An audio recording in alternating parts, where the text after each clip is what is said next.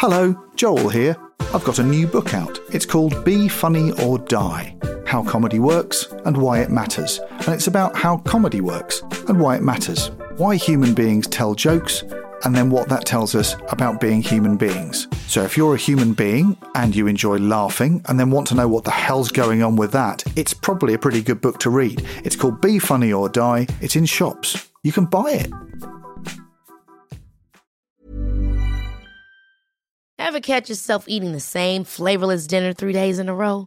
Dreaming of something better? Well, HelloFresh is your guilt free dream come true, baby. It's me, Keke Palmer.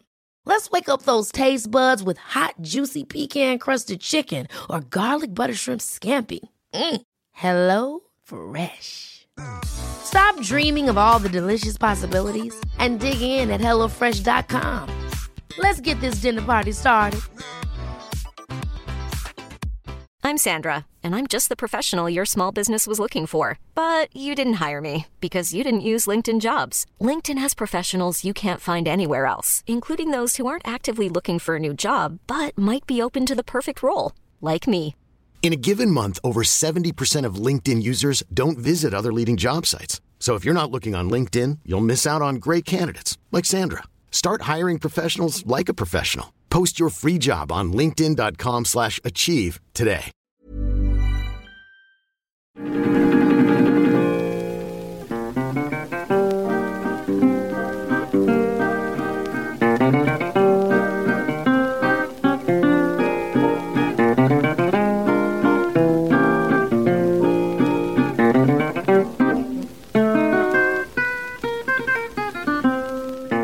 Hello, and welcome to Rule of Three, a podcast about comedy. I'm Joel Morris, I'm Jason Hazeley. and as usual, we're joined by someone who makes comedy to talk about something funny that they love. By taking it apart, maybe we'll learn something about how comedy works, or we'll just quote bits from it and giggle until we're finished. Both approaches are valid.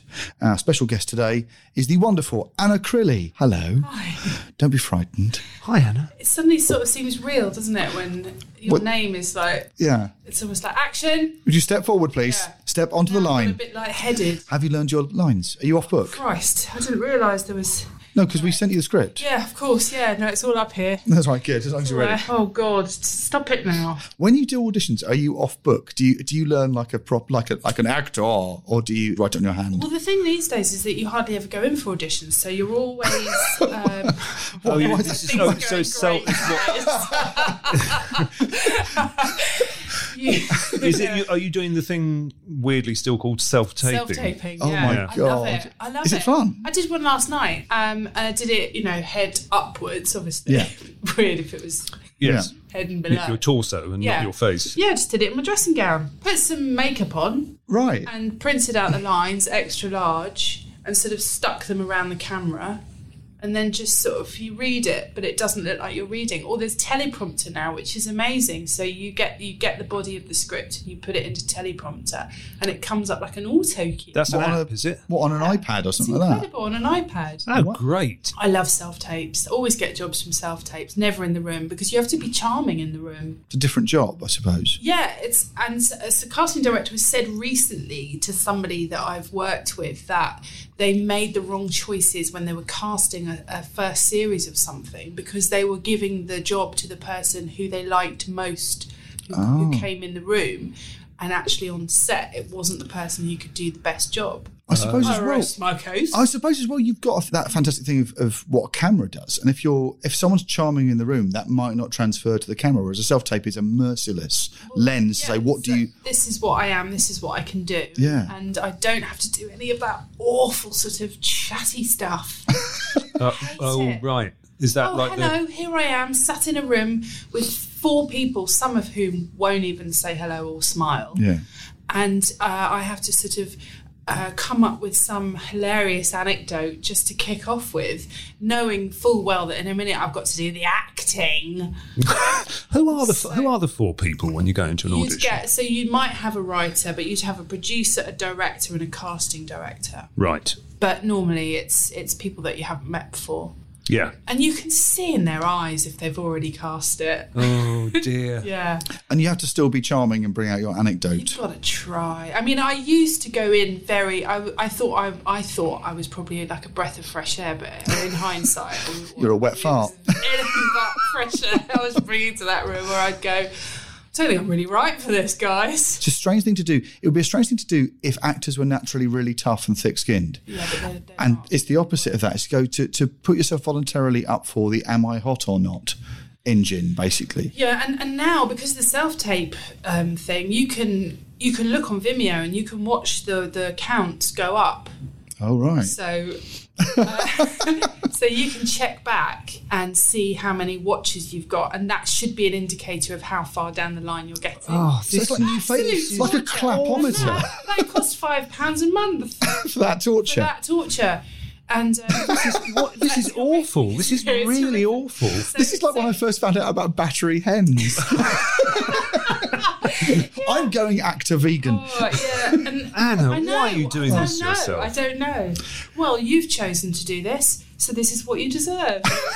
Is it is it the end of the process? You haven't finished the process unless you found out how badly it's gone. Oh, oh. God. Anyway, how's how's how's life? Good. Great. Yeah. we were laughing just now because Jason had been going through his. You've been going through your archive boxes. Yeah, my you? boxes are many, many boxes, and I found the original proposal document for what became yours and Katy Wix' sketch show on Channel Four, and the front page of it had a picture of you two on it, and it said, "The Anna and Katy show, so funny you'll think they're men." and I thought we wouldn't do that now, would we? No, we wouldn't. And funnily enough, it was our ta- it was the tagline on our poster for Edinburgh, the last Edinburgh that we did, 2009. Wow. And it felt like quite a brave thing to say. Yeah. Just going, "Nah, things Yeah, up to yeah. the to in- industry. And then I remember when our Channel 4 show was released in 2013, everyone was a bit more woke about the Yeah, yeah. whole subject and, you know, men and women and comedy and all that. And I remember the exec, the lovely Neris at Channel 4, used it in a press release. So she said, they're so funny, you'll think they're men. because it was one of our lines Yeah. and it was Yeah. something that she and I and Katy had always laughed about. And um, people got really, she can't say that. Oh she God. can't say that. And then people took it the wrong way because at that point, 2013, people were waking up. It was in negotiation. that, that, Absolutely. it's sort of like a joke about how women were not being allowed to have their voice in comedy. And we were talking earlier on about sort of still looking at cast lists and the, the only role for the woman being woman opposite. Yeah. Is that the role you got for a lot? yes, is is woman one, woman opposite, woman. I did a thing a few years ago, and um, the character was somebody's mum, and rather than give her a name, they just continued all the way through, edited it, credits went up, still just called whatever the character's name was, mum. Oh my God. That's really depressing. Mm. What what that implies well, because when you're doing a when you do a, a piece of writing, one of the last things you should always do, it's just a good habit, is go through and say, has anyone in this script not got any agency or identity? Because at some point you're going to be handing this script to an actor, and if you've not given Yeah. Dan's mum enough thought to say she might be called Jenny, Yeah. then when the actor says, "Hey, who is she?" you won't have the answer. So it's always good to go. Well, even if she just knows she's called Judy, Yeah. that's all. And then your brain might go, "Oh, then she's a typical Judy," and you might be able to actually answer the question. But you're There's- yeah, there's a lot to be said in a name. There's a lot that uh, uh, just the simple act of giving somebody a name gives that Yeah. Character a hook. And Katy and I were very into that. I mean, stupid names were the thing Yeah. that we spent the most amount of time on. I was told off for that. fun. It's I was, fun to we, write silly one, names. One of the first notes we ever got from a script editor is you're having too much fun doing the silly names. And we went, yeah, and we're trying to keep our interest up doing this job. So fuck off. And it's the one thing when you read something and you're going in for, say, a let's say a 40 year old woman, and her name is Beryl. Immediately for me, I'm like, well, this this isn't a funny script No. then because No. nobody in their 40s is called Beryl. That's No. just Yep. stupid. Yep. But if her name is Jemima Sliptwat, then then that's comedy. It's very it's But it's, It's part a of it. We, we, were, line, we were told this by Andrew Ellard. We did a script. Andrew, who's a script editor, does Red Dwarf and and a brilliant script. editor, loads of Graham Linehan stuff and things. And Andrew's really good. And we had this script where a guy next door was called something like Roger, the neighbour, and he went, "For God's sake, if you're handing me a script and you call the neighbour Roger, you're missing the chance to call him Kramer or or Niles. Absolutely, There's so many good names, and we eventually, uh, because he was called Roger, called him Slowman Slow. after Roger Sloman because we like Roger Sloman. He said immediately, I know who that character is, and the actor will be able to play them that way. But Sloman is a great name for a neighbour because it's slow man, but it also has. And he was resonance. eventually played by Simon Farnaby. Yeah. Who obviously you go, well, yeah, of course, that's Sloman, isn't it? only by deciding that the guy had to. But part of it is just saying, in a while, an actor's going to have to think about this character. So can you do the honour of thinking about the character? Absolutely, yeah. Um, so on names, uh, we're going to be talking a little bit today about Peter Moorcross, aren't we?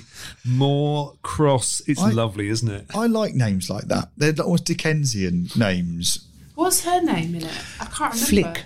Flick. Oh my right. god! So do tell the uh, listening several what you've brought onto Rule of There's Three. been several. Well, hardly anyone's ever heard of it or watched it. Um, it's a show called Human Remains. I don't wanna know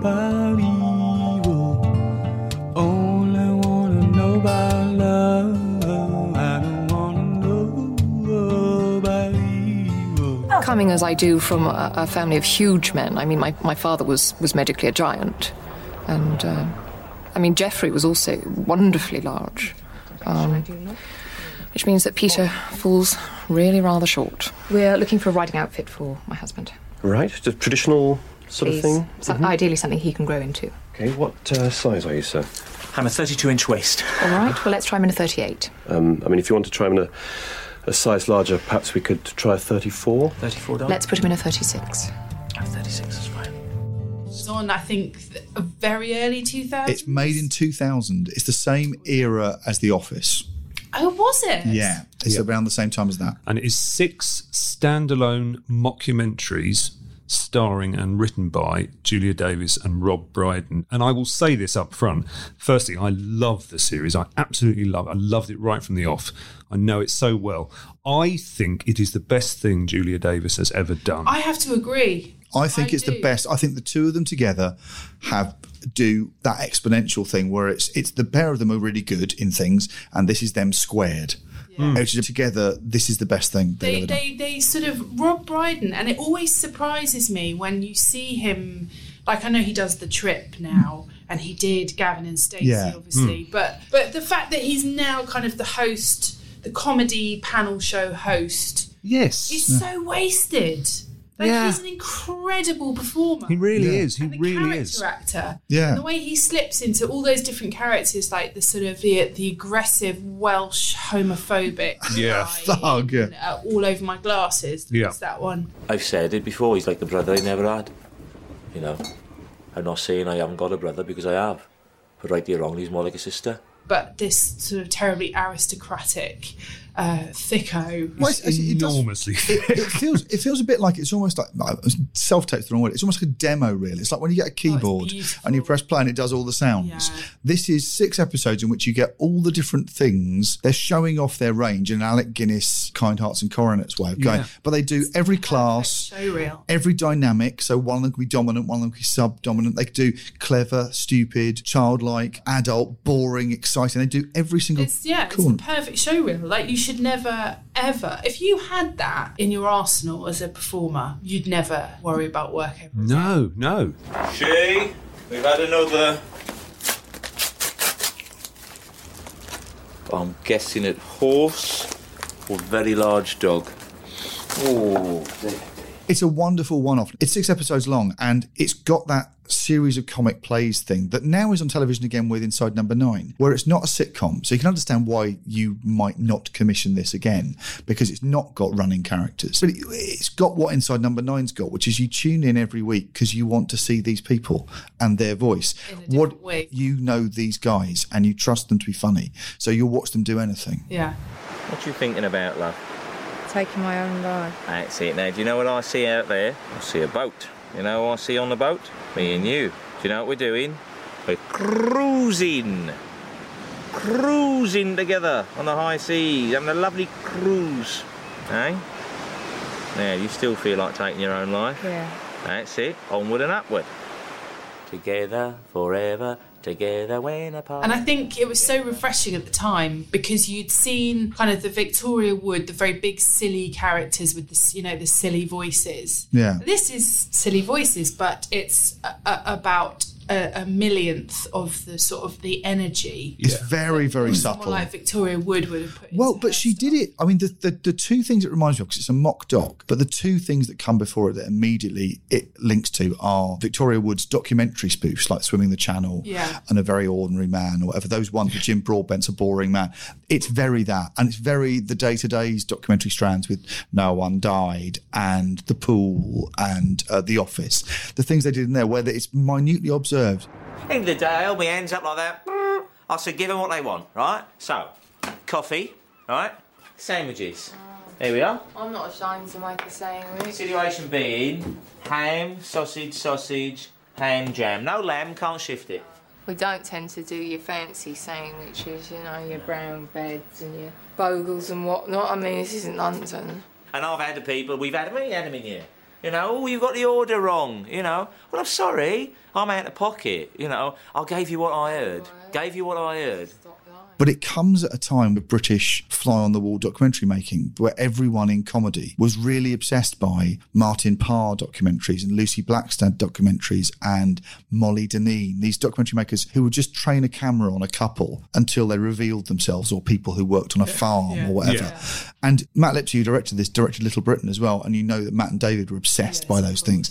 Everyone seemed to be getting their comedy from watching fly on the wall documentaries, which is what The Office is. And people like us. Where do you get your ideas from? Watching ordinary people be boring. Well, I think yeah, because I was oh I don't know in my teens when this was out. Were you? Roughly in my teens, Jason. Yeah. Yep, okay. Give or take I'll buy a that. few years. Yeah, you you were born when this was made, weren't Yes, you? Yeah. about- for your for your casting age, you were born to the sound of the theme of Human Remains. Spiritually, you were a teenager, uh, weren't you? I mean, that's what you were spiritually. But I think you know that thing when you're a kid and you watch your friends' parents. You have the the sort of the circle of people that you can observe Yes. are your friends and their parents and teachers, and that's sort of it, isn't it? Yeah. And when you come across, because I had a friend whose parents were very into um, caravanning, Yeah. Right. Yep. and they had beige blinds and beige carpets and beige, but um, they were definitely sort of they were racist. They were very homophobic. One worked in a bank. One w- did a lot of work with the church, and um, and I remember I used to go to her house a lot. And she used to uh, get a, a dustpan and brush after a barbecue and sweep the grass, the lawn, to get the crumbs up. What? It was so odd. Oh, but but, perfectly formed comedy perfectly characters. formed comedy characters. And those were the people that you used to watch, I think, as a kid, Yeah. teenager, and just be fascinated by this behaviour. There was another girl at school whose mum used to, to make sure that the kids didn't go into their bedrooms during the day, at the weekends, she used to put a sprinkling of talcum powder around the bedroom doors so that if they had gone into their rooms during the day, she knew. And those are the sort of absolute batshit mental people that You're you're right. As a kid, you watch the adult Those are the people world through this same filter, which is Yeah. I was writing down saying, how does this work? Why are the jokes in this so funny? And they are tiny character sketches through which it's like you've twitched their curtains. It's a fly on the wall Yeah, thing. yeah. You you peer in and go. It's like going. Who are those? There's there's a couple in one of these who do look out the window at their neighbours, convinced Yes. they're Satanists, Yes. because they've got unusual garden furniture. Yes. Um, but it's that thing of you as a kid, you look and you go, you try and work out, almost triangulate who are the next door neighbours by the tiny bits of evidence they leave out. It's like seeing, I don't know, looking at what's on someone's doormat or something. because you don't converse with those people. Yeah. As a kid, you don't have long chats or you're not trying to sort of keep up appearances or you're just l- silently watching them. Yeah, everyone's a Weird documentary crew as a kid, aren't they? Yeah, and that's why I think Human Remains for me just felt like, ah, I get, I get, I see where these people have come from. These are grown ups. This is the grown up world. great. And, and, and Julia and, and Rob are the kids silently observing them. I think a husband is, is, is in many ways a, a little bit like having a pet. Um, And uh, certainly, Peter is that in that he's always around and getting under my feet. and uh, one would sometimes wishes one could put them outside. But um, one does have to keep up standards. Yeah, well, hmm. they're sort of dressing up. I mean, they're at the age where, I mean, they can wear ball caps and they can age up to play these people. And there is a feeling of like mocking the grown ups, mocking the people from the church hall the group or, or whatever. Really sausage. There's a there's a there's a bit of that. I mean, they're very very nuts in May, slightly Mike Leigh thing going on, but way more subtle, I'd argue, than than a lot of what Mike Leigh does. They're they're very because the the primary purpose is definitely comedy rather than anger. Hmm. They're trying to make you laugh or make you unsettled or whatever. But what you're seeing through those, those glimpses of people is when they start out, what people say, what the grown ups in these little dramas say, isn't what's going on behind closed doors. They're, they're, they'll be revealed to be sex people or possibly they killed their kids. The- the- the- you think they've killed their kids in, in the episode where they're running the florists by the sea. Yeah. And there's a brilliant line there where the guy is so relentlessly optimistic and he says, We're very happy apart from losing the twins. Which is, as a piece of And writing, they talk about that's social amazing. services coming around quite a lot. A lot of questions were And asked. then, of course, they went. A lot of questions were asked, and she's obviously been depressed since. It's full of these little lines where halfway through or 10 minutes in, where's the poison getting into this couple who are to the camera saying, We're very, very happy. We're, we're fine. And it'll go, We lost the twins, or oh, This isn't my love, or My first husband died, or there'll be a, or I've got a disease or something. And there'll be a little drop of darkness, and you have to sort of, which is again like being a kid, spotting. Huge drop of darkness in most cases. It's so dark, but you never because I I absolutely love that sort of stuff and. Having done quite dark comedy live, I know how brave it is to put lines in like that because Mm. people will hate you Yeah. if if it goes badly, if they're not quite on side, or or that bad thing that you're mentioning has happened to somebody that they know. or you've had it. Oh no, we're walking out. Come on, Margaret, we're going. Yeah. So it's very easy to lose people with really this. easy to lose people, and in a live setting, so Yeah. what you might you might have some walkouts. All the better for it, I say. But if you're putting that out on BBC, you know you could really bury yourself if if you get the tone of that wrong. But somehow, even though it is that dark, it's never cynical. This comes out very, very soon after Alan Partridge, within sort of a few years of that, which I think for the BBC was the biggest they'd ever taken a character who'd been quite broad and jolly and said, okay, here's, I'm Alan Partridge, Linton Travel Tavern. There's just darkness visible constantly through lines. This is made by uh, Baby Cow, isn't it? By Steve Coogan, Yes, Henry Normal, that same team. They've had a success with Partridge and they've sort of said, well, the public seem to be able to still love and take a character when you peel away the face and see the horrible I mean the one-sided phone conversations Partridge has with his wife and his son are very human remains very you read in the unsaids Look, your mum and I, believe me, your- mum, we did it everywhere. We, you know, in the lounge, in the hall, behind a large boulder on Helvellyn for my birthday. Actually, that is where you were conceived.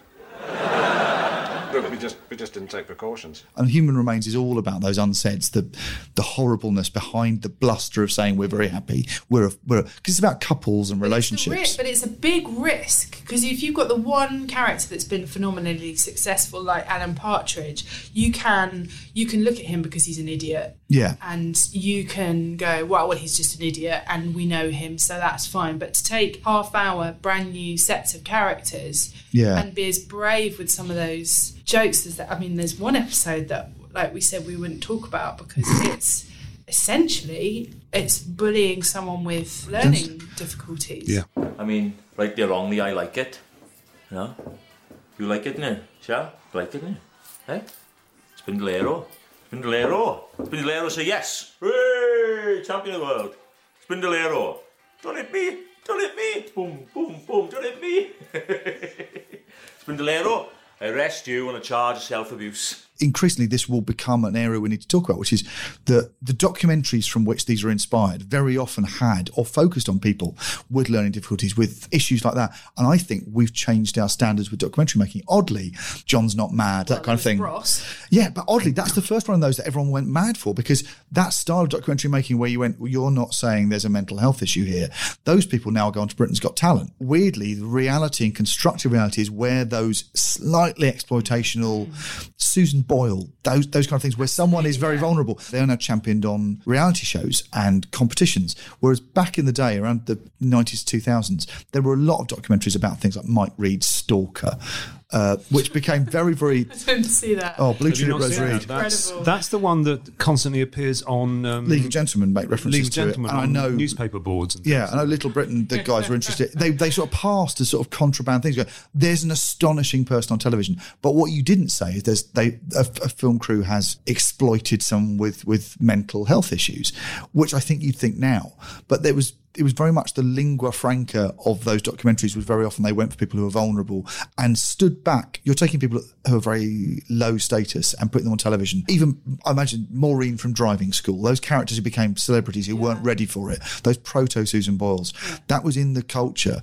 And these comedy a shows of responsibility towards those people that I oh, feel yeah. like we have much more of. Totally. I think they've given more, but I think weirdly the comedy that came out of it now, you look at it and you go, oh, you bristle, and you think, no, this was television was very like this at the time. And in that one, which is all over my glasses, where Julia Davis is playing her jam character, the I do know what a parking meters are character, that very, very slack, uh, low energy performance. Not pregnant as such, but you know, could happen at any time. Stephen's got quite a temper. in that, your sympathy's entirely with her, and it's her yobbish, thuggish boyfriend who's the person who gets the most savagery. Uh, so I think there's a there, it walks a difficult line. That one in particular, I mean, it's Annoyingly, I think it's the funniest one of the lot. Yeah. Because I think the performances are committed and the depth of characterization in that, I'd never seen anything like that. And it did look like there's a there's a responsibility to it, I think, in that it's depicting something that definitely exists in the world, those couples, people with that relationship, that incredible what's effectively domestic abuse, gaslighting, and that's brave comedy. But my God, it's hard to watch. It is, but it's very funny. It's I remember very showing funny. it to my mum and dad. My mum and dad liked The Office, and I said, "Oh, you'll love this." And I showed them that episode of Human Remains. They didn't laugh. Because the, the thing is that like problematic is not the opposite of funny, right? Nor is offensive the opposite of funny. Something can be offensive and funny. Yeah. It can be problematic and funny. Those things can coexist together, Yes. and they and it does in that episode. I think it's it wasn't it wasn't very problematic at the time. It's becoming problematic now, and it's going to get more problematic. Yeah, it, But I think it's still it'd be funny. interesting how all. But then you can say that about it would be hard to watch if you had someone in your family with anger issues. They might find it hard to watch Basil Fawlty. I know plenty of dads I know didn't enjoy watching Basil Fawlty. This year. To me, though, lads, and I'm sorry to say this, I see. I was never a comedy geek. I didn't Mm. get into comedy until uh, 2004, I think. Right. And I never used to watch comedy, and uh, I was I was never the girl that would turn up and see live comedy all the time, and you know look at things and pick things apart. And so for me, I, I was simply laughing at the fact that she had really thick glasses on. And She's very, very regal woman. When she was young, of course. Actually, wasn't sure I, I could see a look of a young sort of Susan Hampshire about her. But now she's she's she's grown. She's matured into something very regal, with more than a passing resemblance to Camilla Parker Bowles. Lucky old Peter. The episode um, we've all had a good deep dive into um, is the first episode, an English squeak. An English squeak, yes. And this is about Peter and Flick, um, who are a married couple. This is Flick's second marriage. wasn't married to She wasn't married to Jeffrey, they was were, she? They No. were in their 20s when he died. That's right. And he was her soulmate, and he was medically a giant. His father was medically a giant. both of them, both of them. Her Uh, father but was medically He was a giant. very large. with a very small head in proportion to his body. Uh, he was killed in a boating accident. That's right. He was pulled down by the reeds, Yes. wasn't he? Um, But he, uh, Peter, had tried to save the wrong person. Yes. Had given a sunbather mouth to mouth. and in the meantime, Jeffrey had died. and within is it within a day? Peter has proposed to Flick. Within an hour of getting back to the police station. Amazing. Uh, which is again, there's a lovely subtext of that. There, there's a college. They were at, coll- they were at Cambridge together. And uh, it's a lovely thing. oh, the dot dot dot between Cambridge and university. Yeah. Just trying to clarify that. Well, we, we met at Cambridge. University. Originally met in Drama Soc. Hmm. Hither and yon You know, neither of us have done a great deal in that department. But I mean, Flick made us super Miss Julie. Oh, I've always been a bit of a clown. The hidden story of a college romance where Peter was waiting in the wings like some dutiful dog, waiting for a gap where he could go and marry Flicker who was a great beauty. Oh, it's she, had, she had a, a look of Susan Susan Hampshire and a Camilla Parker Bowles. it's all, all the again all the class notes and all the uh, all the, the furniture around it is absolutely perfect, and it's probably worth talking about how this series was made because it's written in a really interesting way. What it is is the ultimate actor showcase, as we've said, but also it's an amazing writing showcase.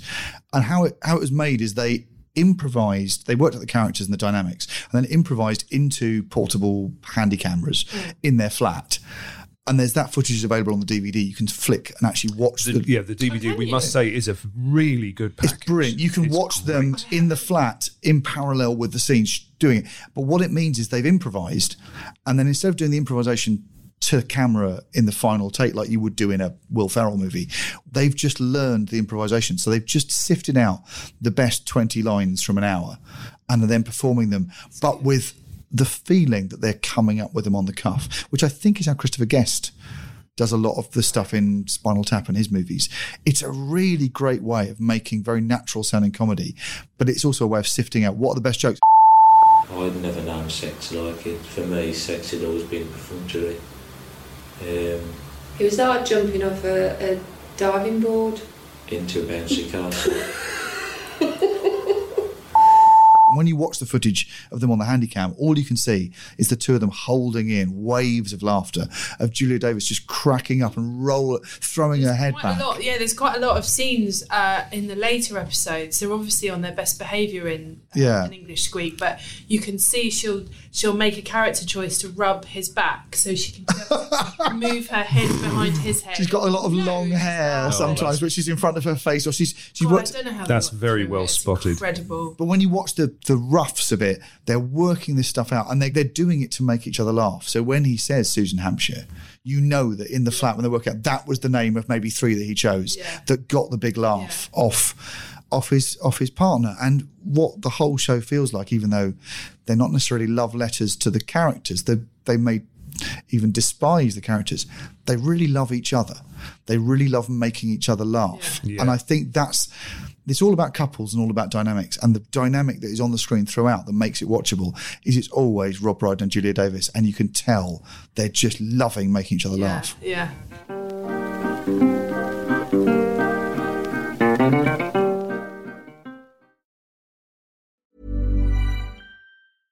Ryan Reynolds here from Mint Mobile. With the price of just about everything going up during inflation, we thought we'd bring our prices down. So to help us, we brought in a reverse auctioneer, which is apparently a thing.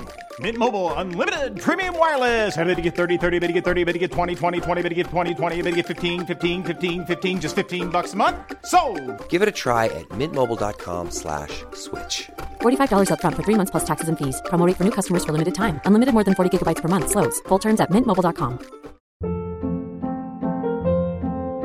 Hold up. What was that? Boring. No flavor. That was as bad as those leftovers you ate all week. Keke Palmer here, and it's time to say hello to something fresh and guilt-free. Hello Fresh. Jazz up dinner with pecan-crusted chicken or garlic butter shrimp scampi. Now that's music to my mouth. Hello Fresh. Let's get this dinner party started. Discover all the delicious possibilities at hellofresh.com. I'm Sandra, and I'm just the professional your small business was looking for. But you didn't hire me because you didn't use LinkedIn jobs. LinkedIn has professionals you can't find anywhere else, including those who aren't actively looking for a new job but might be open to the perfect role, like me. In a given month, over 70% of LinkedIn users don't visit other leading job sites. So if you're not looking on LinkedIn, you'll miss out on great candidates like Sandra. Start hiring professionals like a professional. Post your free job on linkedin.com/achieve slash achieve today. Imagine the softest sheets you've ever felt. Now imagine them getting even softer over time. That's what you'll feel with Boll and Branch's organic cotton sheets. In a recent customer survey, 96% replied that Boll and Branch sheets get softer with every wash. Start getting your best night's sleep in these sheets that get softer and softer for years to come. Try their sheets with a 30-night guarantee. Plus, get 15% off your first order at bollandbranch.com. Code BUTTERY. Exclusions apply. See site for details. Planning for your next trip? Elevate your travel style with Quince. Quince has all the jet setting essentials you'll want for your next getaway, like European linen, premium luggage options, buttery soft Italian leather bags, and so much more. And is all priced at 50 to 80% less than similar brands. Plus, Quince only works with factories that use safe and ethical manufacturing practices. Pack your bags with high-quality essentials you'll be wearing for vacations to come with Quince. Go to quince.com slash pack for free shipping and 365-day returns. Ever catch yourself eating the same flavorless dinner three days in a row? Dreaming of something better? Well, HelloFresh is your guilt-free dream come true, baby. It's me, Keke Palmer. Let's wake up those taste buds with hot, juicy pecan-crusted chicken or garlic butter shrimp scampi. Mm. Hello Fresh. Stop dreaming of all the delicious possibilities and dig in at HelloFresh.com. Let's get this dinner party started.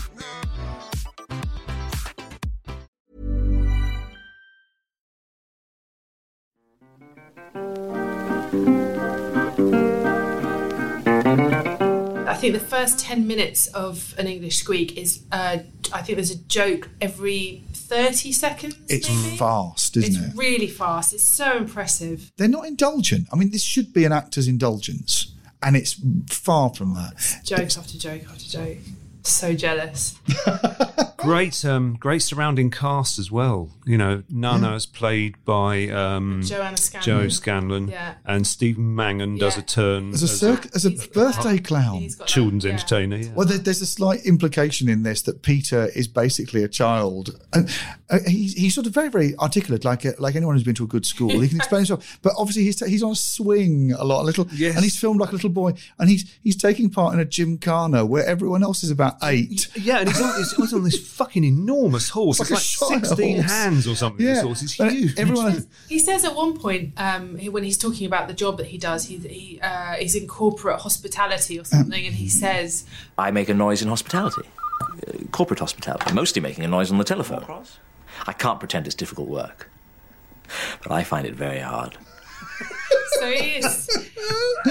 So it's it's there's a power And of dynamic. course, the other thing about his Sorry. childishness is that he's got his comforter, hasn't he? little Because he spends a lot of the time with a cushion over his lap. Which is, and as you pointed out earlier, that's obviously something that they just had lying around the flat when they were improvising it, and it becomes a character note. Yeah, he's because I, I, I do. I, I, 'cause he takes it off his lap at one point, and then says, "But I do prefer it with it on," and puts it back on his lap. And there's the implication there camera. that, that is in a lot of these where he's burying basically his crotch because, uh, of course, Flick suffers terribly. She's very tight.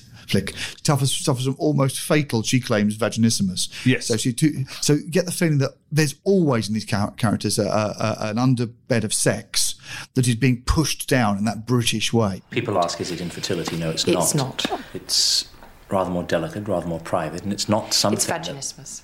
That's right. During intercourse, the um, vaginal walls contract to the point where um, penile accommodation is absolutely impossible. Even a small penis feels like an aubergine. Yeah. And this couple, I think, almost the best one. It's, it's almost the best depiction of that. There's a lovely one where they've got swingers in who are very open about sex. Yeah, I can't watch that. It's too rude. Is it just too saucy? But I, I, Slither in. They're brummies, aren't they? yeah, Yes, Brummy sex right. people with the with the, Oh, there is a dynamite outtake from that one on the DVD Is as there? well. Yeah. Speaking of climaxes, thank you very much for last night. My pleasure. Oh dear, it's like a lawnmower. There's one dirty Lynn, their sex people one, which is you're right. It's it's awkwardly rude. But what's great about the rest of them, and obviously Julia Davis has done loads of stuff where she's played with sex and embarrassment in her work since then, and I find some of that too rude as well. What I love about these is because it's repressed. They're very watchable because it's the same mm. repressed sexuality that's in George and Mildred. It's a very good repressed British sitcom sexuality. Yet they talk about sex all the time. There's always the camera's always catching antics through windows and, And, and things. noises as well. They're big Oh, into their sex God. noises. There's often a scene though they'll just cut away from you know Yeah. humping noises. I remember buying this because I, I was so obsessed with this when it came out, and I went out and I think I bought everyone for Christmas and birthday for about two years a copy of Human Remains. Oh, great.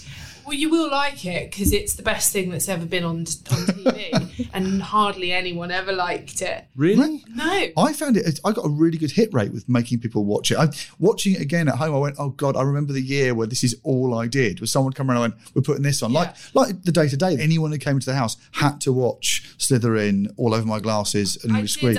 I, I would judge friends on whether or not we had a future as to whether they liked Human Remains or not.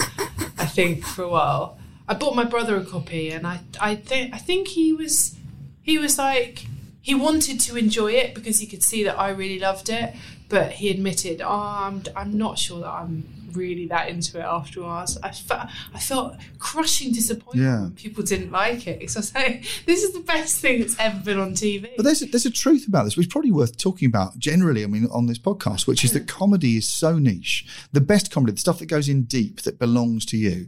Very often, your best friend might not like it, or someone who you've shared your your sibling might not like it. You can have everything in common with someone apart from the precision of their sense of humour. Whereas you will broadly agree that that was an exciting drama or a good film. Comedy is so specific, and the, the hardest thing with making comedy is putting it on broadcasting networks where everyone goes, "Well, 22 million people didn't watch it; it's a failure." But whereas actually the best comedy is stuff that speaks directly to you. and you're Always, yeah. Funny and, bone. and I, I started off doing stand up, and it was very niche. My act very Was it? How how niche? Can you describe it? or Did you like it? Did you not like it? I loved it. Oh, they, it was just for you. Most people hated it. I did stuff about. oh, I did stuff about having a a partner who had uh, no foot, and so we couldn't go back to the farm because of the um, cattle uh, rails. Cattle. I did an impression of uh, a jellyfish who ate particles off the ocean floor. So, Oh, so, it was sort, of, sort, of so Pete- sort, of a, strange. sort of a Peter Kay kind of a Yeah, broadly observational routine. McIntyre, that kind of area. those, Yeah. Um, and I used to, I used to be sort of punted because I had a full time job in casting, um, and I would go, I would miss my lunch hour from work uh, so I could finish at five, so I could get on a train and go to Lancashire to do this stuff about jellyfish and a man with no foot uh, to like two hundred students, and they'd just be like, oh, they were furious. Did you like that? so angry. Did you enjoy it? not enjoyed going? it to begin with. And then after a while, I was like, why am I missing my lunch hour and getting home at two in the morning to then get up again at seven in the morning to go back to work for to have angry students shouting and hurling things at me. Ultimately, if I didn't split a room, I came away disappointed. Is that one when you, when you teamed up with Katy? There was I, I couldn't believe when I, when I first saw your show with Katy, the first Penny Pub show. I thought you'd known each other since childhood or something because it was a completely shared voice, and it had that same sense of of secret delight that you get from Human Remains. You're watching two people who make each other laugh so much that the gift as an audience is being allowed into that two person game. Yeah. No, we we worked together for. God, we got together. We I we saw each other at a gig, at a competition gig, and I, I my my stomach hurt from from laughing watching Katy's act, and she the same with me, and no one else in the room was laughing. So we thought, do you know what we need to do? Definitely like get together. At least there's an audience of one in every single room who will be laughing. And so we continued to split audiences um, for many Edinburghs. um, but yeah, but yeah, there was there's always the thing of I remember the first year we were in Edinburgh, um, we we ended up getting like these incredible reviews, and I think the Times or someone like that had given us five stars. So immediately you're selling out. Like it's 50 seater, this tiny little room, but you're selling out to a group of soon to be very angry Times readers who and I think my mum heard somebody as she was leaving the venue one day go, What cunt gave that five stars? That should go on the poster for next year. so it's it's that you can do this sort of sort of off kilter stuff, but if you get the wrong audience, you're screwed. Yeah. Uh, who'd have thought that a good review could actually work against your favour? It totally did. But It there- really you don't want to raise expectations. Or again, it's, it's why there's still an art to who you recommend things to. What what scheduling is on television is basically the recommendation of a trusted friend.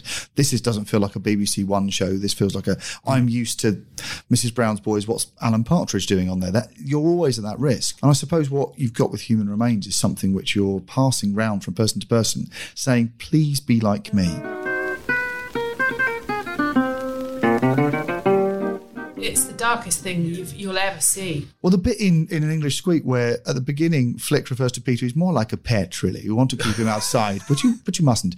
And then later on, when she's talking about where he will be buried, and she's got the grave of Geoffrey in the grounds of the of the manor, Curled around him like She'll a be curled around. Yeah, and and and and, and Peter's saying, "Well, I'll, I'll be I'll be next to her." She, no, no, you'll be over there, and points towards the pet cemetery, and he'll be with the dogs and the hamster over there. I mean, I always knew with Geoffrey that he was very much the one. Um, had these wonderfully large, very red lips, uh, quite bulbous, I think one would almost say, and a, a particularly a big tongue. I mean, he was medically a giant. Um, and I'll never forget how it used to probe into my mouth and really search my mouth. You know, one would feel that it was actually quite forceful. Well, I mean, Jeffrey it really was coming- rather good at everything that he did. I mean, that was the thing about him is that he was an achiever, and he was captain at all sorts of sports. And I suppose kissing was no different. I mean, I never experienced the kiss my flick.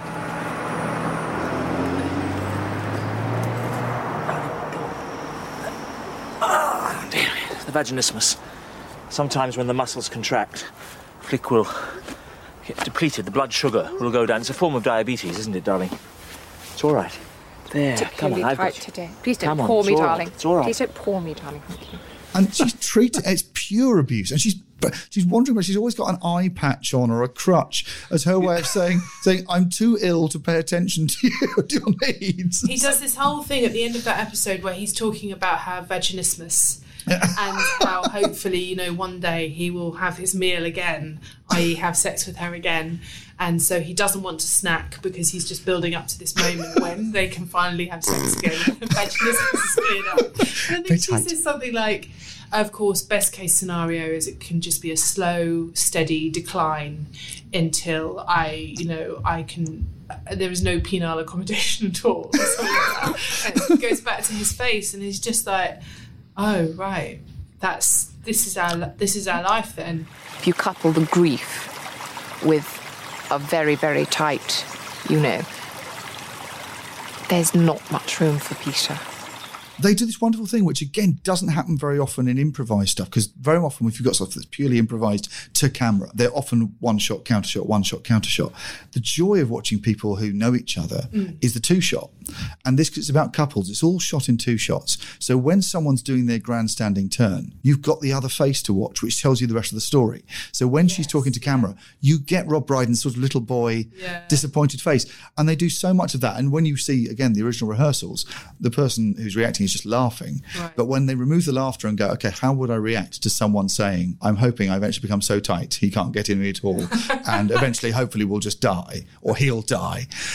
The look on the other character's face is where the rest of the story is. Yeah, and that character is still trying to slightly hold it together for the for They're the on camera. camera. That's the perfect storm, isn't it? It's brilliant. They don't put the, the documentary crew are not visible, uh, which is quite nice. They don't do a, a sort of David Lander or a, a people like us. They don't have jokes about documentary form, but they're really strict about only showing you what would be in one of these documentaries. Because I know Jason and I are sticklers for this. We hate it when something looks like a mock doc, but they put bits in it that you wouldn't film. Yeah. This is really good at looking like a Molly Dineen or a Lucy Yeah. Blakstad. It's Yeah. really strict. They've said it's a mock doc and we're following those rules, which is very um, flattering to the audience. You are invited to be the fly on the wall. You're the camera. There's loads of those examples where you could, you know, the, the camera has followed somebody into a room where it wouldn't, and Yeah. picked up on a conversation that you would, if you had a camera crew in your house, you would never allow Yeah. to happen. That's when the sort of the, The reality the breaks illusion is down. broken. But this is very good at any time something private's happening.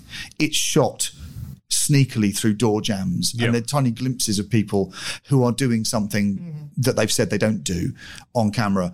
The camera crew have stolen it, which makes it much funnier. And uh, uh, just a class act. It's really There's, good. there's a lovely bit at his party where um, There's, he has a fucking eight-year-old's birthday yeah, party. it was literally the clown, and Balloons. a dog cake, a horse cake. Lovely line from the clown as well. Shall I make Peter disappear? yeah, yeah. Peter's grandfather died in his uh, mid 40s, and his father died in his early 40s, so uh, we can only keep our fingers crossed. Shall I make Peter disappear? Yes. Shall I make him disappear? Go away, Peter! Go away! Go away! He's gone! and off he goes.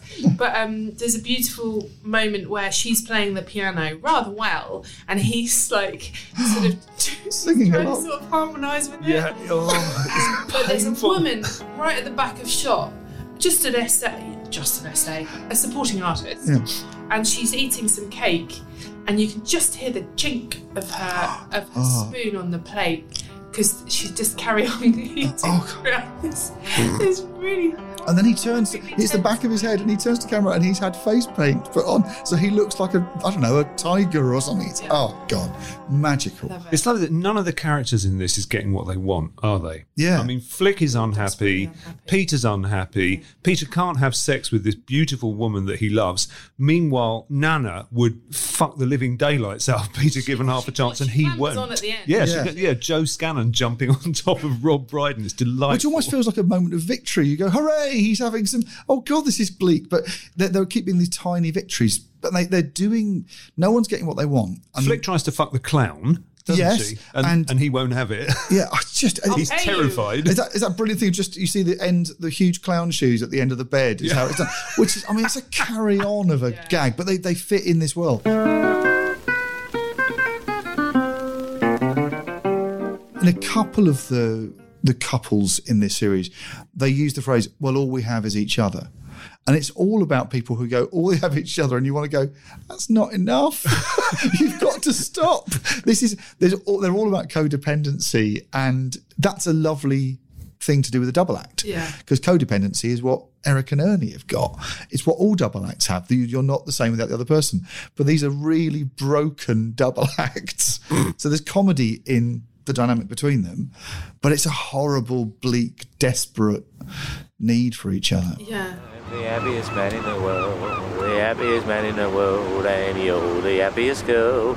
You're the happiest girl, and I'm the happiest man in the world. The darkness, though, is I think always has appealed to me. The darker it can go, the better, because it's it's not you know it's not something that you see on TV. So it seems it seems like you're a bit naughty watching it somehow. Yeah, yeah. Like this, oh, this shouldn't be allowed. Great. Let's Well, actually- get stuck in. tonally this the whole series is pretty good because it keeps there though the darkness is very dark it's not in the foreground No. usually it's kept very well controlled So they're actually hiding the it. funny is in the foreground and the darkness is sitting back there somewhere and you're, you you are definitely aware of it But that, that's in that's in the form. That was always when you went to the playground after you'd watched one of these documentaries.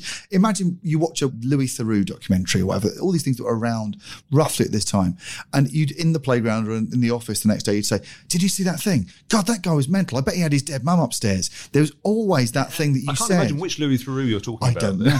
uh, yeah, but uh, there were all. There was that bit. Louis Theroux always went, "Can I see you in the bedroom?" to people, and you went, "Oh, that's where the secret is." And you're always in these things doing the psycho thing of what's in the fruit cellar, Yeah. what's what's down there, what's buried, what aren't they saying to camera is inherent in the form because it's why I think comedians and people who like comedy watched those documentaries at the time because there was always a a hidden thing, and that's where you found the joke. When Flick is feeling particularly tired and tight, I will sleep in my study. And Nana creeps up with a little nightcap for me. And there'll be a tenderness in her eyes. And I'm at once transported back to childhood. It's very quotable isn't it it's a very quotable series Incredibly quotable. Because they've worked, they've worked it, they've practiced it, and these are their favourite lines they're doing. Yeah, for the, that's for the true. camera. You can, yeah. Sometimes you can almost see the glee in their eyes. When they're like, "Oh, I'm so glad this got in this line." Oh, you can see as well sometimes when they've done it, I do a short line where it's there's loads of joke hidden in the line that you can see them hoping that someone says and stop because they're going to crack up. They've got the quickest possible distance to get all the story and joke in. But if you like Alan Partridge and you like the day to day and those no one died bits and the, the I've bought some tungsten tipped screws, the banal hmm. jokes that are in Victoria Wood as well. If they tickle you, Alan Bennett, if that makes you laugh, then this is exactly in that key. Yeah. Doritos, Posh Crisps. Spindler Magnifico. Oh, yeah. So the thing is that Van Damme, Van Damme, he wears lifts. Is that brilliant thing we see? He's, he's where the, the yobbish Welsh guys naming actors who are also short, and she joins in. I mean, you look at any of these Hollywood stars and they all wear boots. Sylvester Stallone, Billy Joel, he's not big, he wears boots. Um, Tom Cruise, Tom Cruise, he wears them. Father Christmas. Michael Douglas with Catherine Zeta-Jones. She She's don't Welsh. wear it. Well, I don't- she thinks Father Christmas is an American action star, and it's thrown away. And so that might be my favourite line from the whole series. Even in a, an English squeak, it's it's little, little phrases like um, hither and yon. I heard that and went, oh, God, that's good. That's actually, such good Again, that's pure Christopher Guest. The reason you laugh at Spinal Tap is the characters are nice and it's generous, but you're laughing at the phrasing. Mm. And they've got the phrasing right. They've practiced this. They're good at talking to each other, and they've they've written their twenty favourite jokes down. She's moved Jeffrey's body, hasn't she, Yeah. um, in his They've burial plot, so that he's so that he's now erect. Buried upright. So perfect. Why? no reason. She's going to be curled round him, isn't she? Like a she? banana, because Yeah. that was their favourite position. Yes. Oh my so they're recreating their favourite sex position for the grave. He's not allowed. Peter's not allowed in.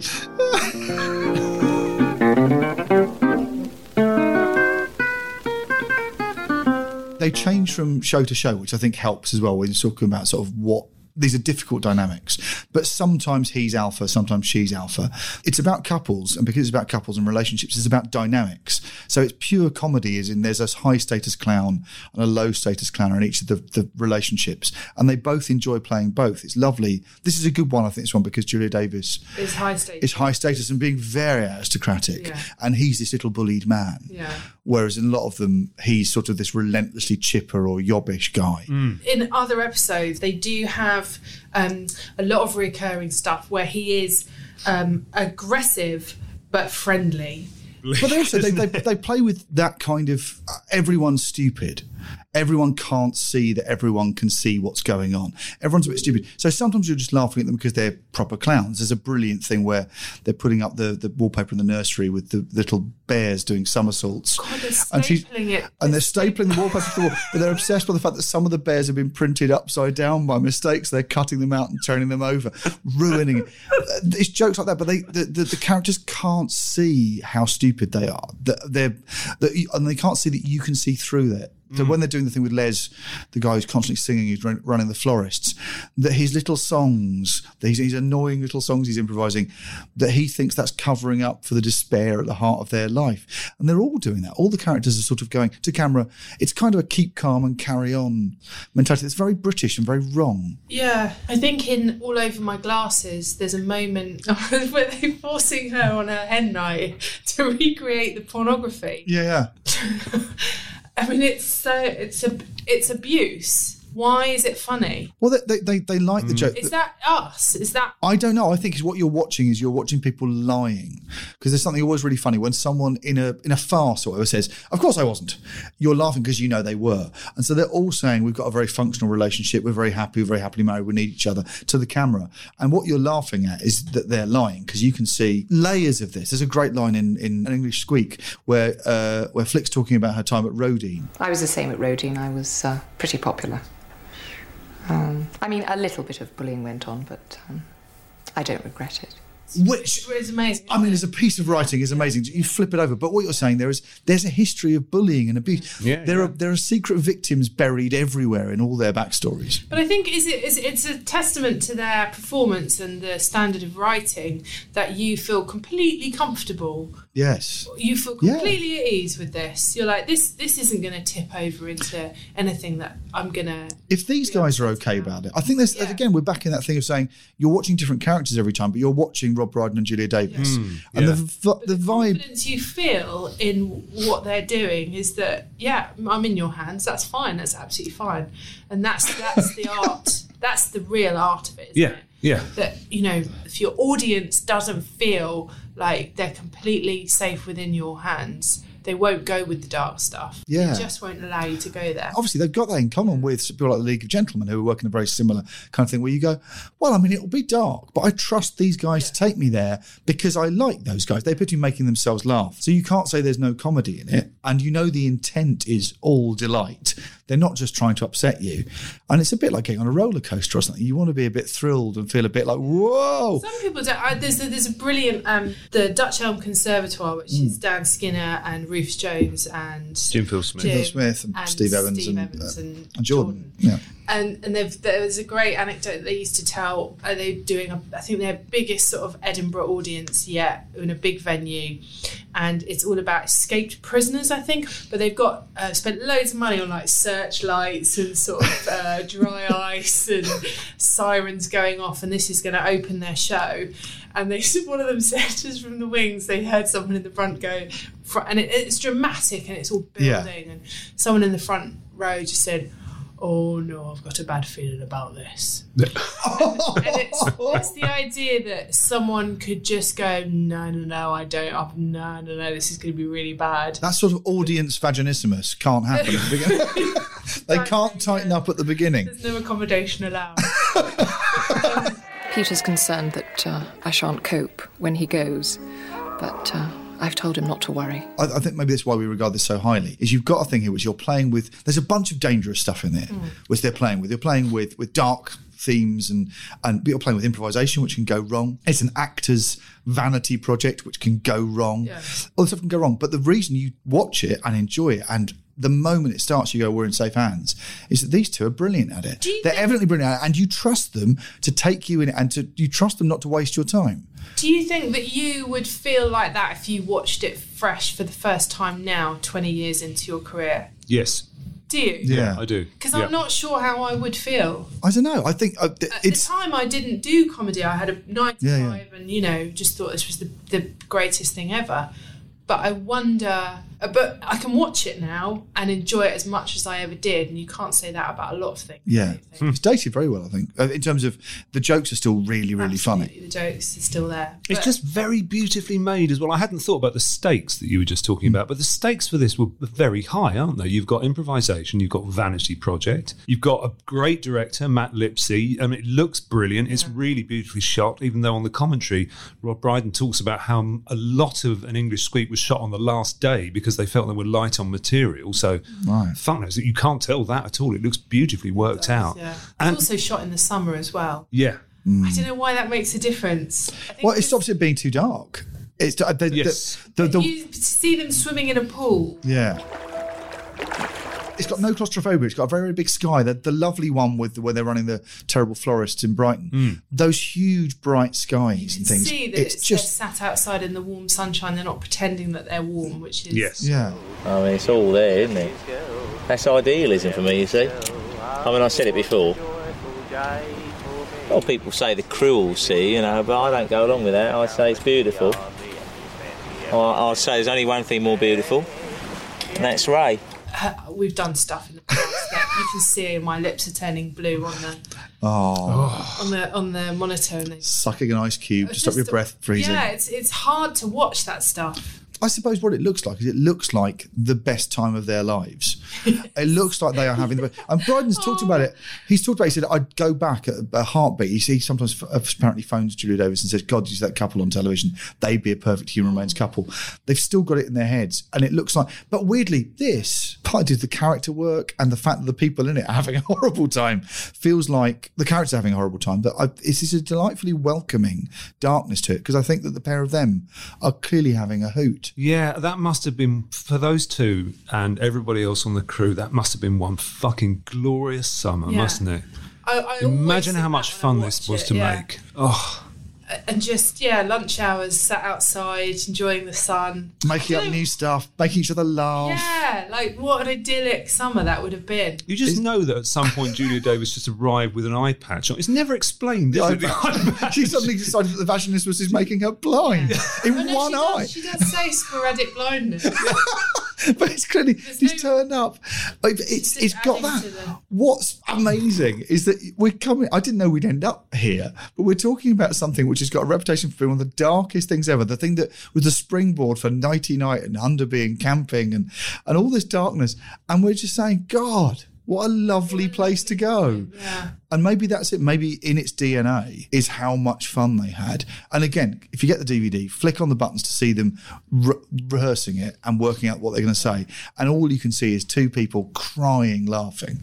And it's a strange part of comedy, I suppose, that when you're making dark stuff, probably because it's naughty, you're laughing harder than you ever would do. Again, it's laughing at a funeral. You're not meant to laugh at this stuff. But everyone knows, I mean, particularly sketch acts, the stuff that made you laugh most in when you were writing it is always the stuff that goes down better. Yeah. Even if it's not the most palatable, We- we- the, the, the joy of it is infectious. Mm. You wonder how many of these people they'd met. Don't you? I don't know. Yeah, I wonder whether any of them were based on There's real going to be people. maybe an acorn of. I've got a friend like that, or, or my mum's mate. It's, Yeah. it feels real, but definitely the two people you can see all the way through it are the two of them. They're never invisible, and that's probably what's the most joyous thing about it is that you want to spend time with those guys. Oh, do a second series, Julia and Rob. Yeah, Do you more. Want, you want to have another glorious summer? One more glorious summer? And it I would have to be shot in the summer, Yeah. I think. Yeah. Well, thank you for bringing in and celebrating the sunny delights of human remain. Definitely British comedy's most sunshiny show. Bring me sunshine. in your smile. Anna Crilly, thank you so much. Thank you for coming in. Thanks.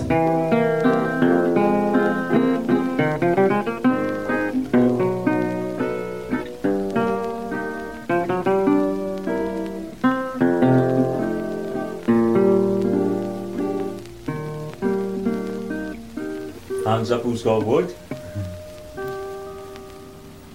Late. Hands up who's got wood.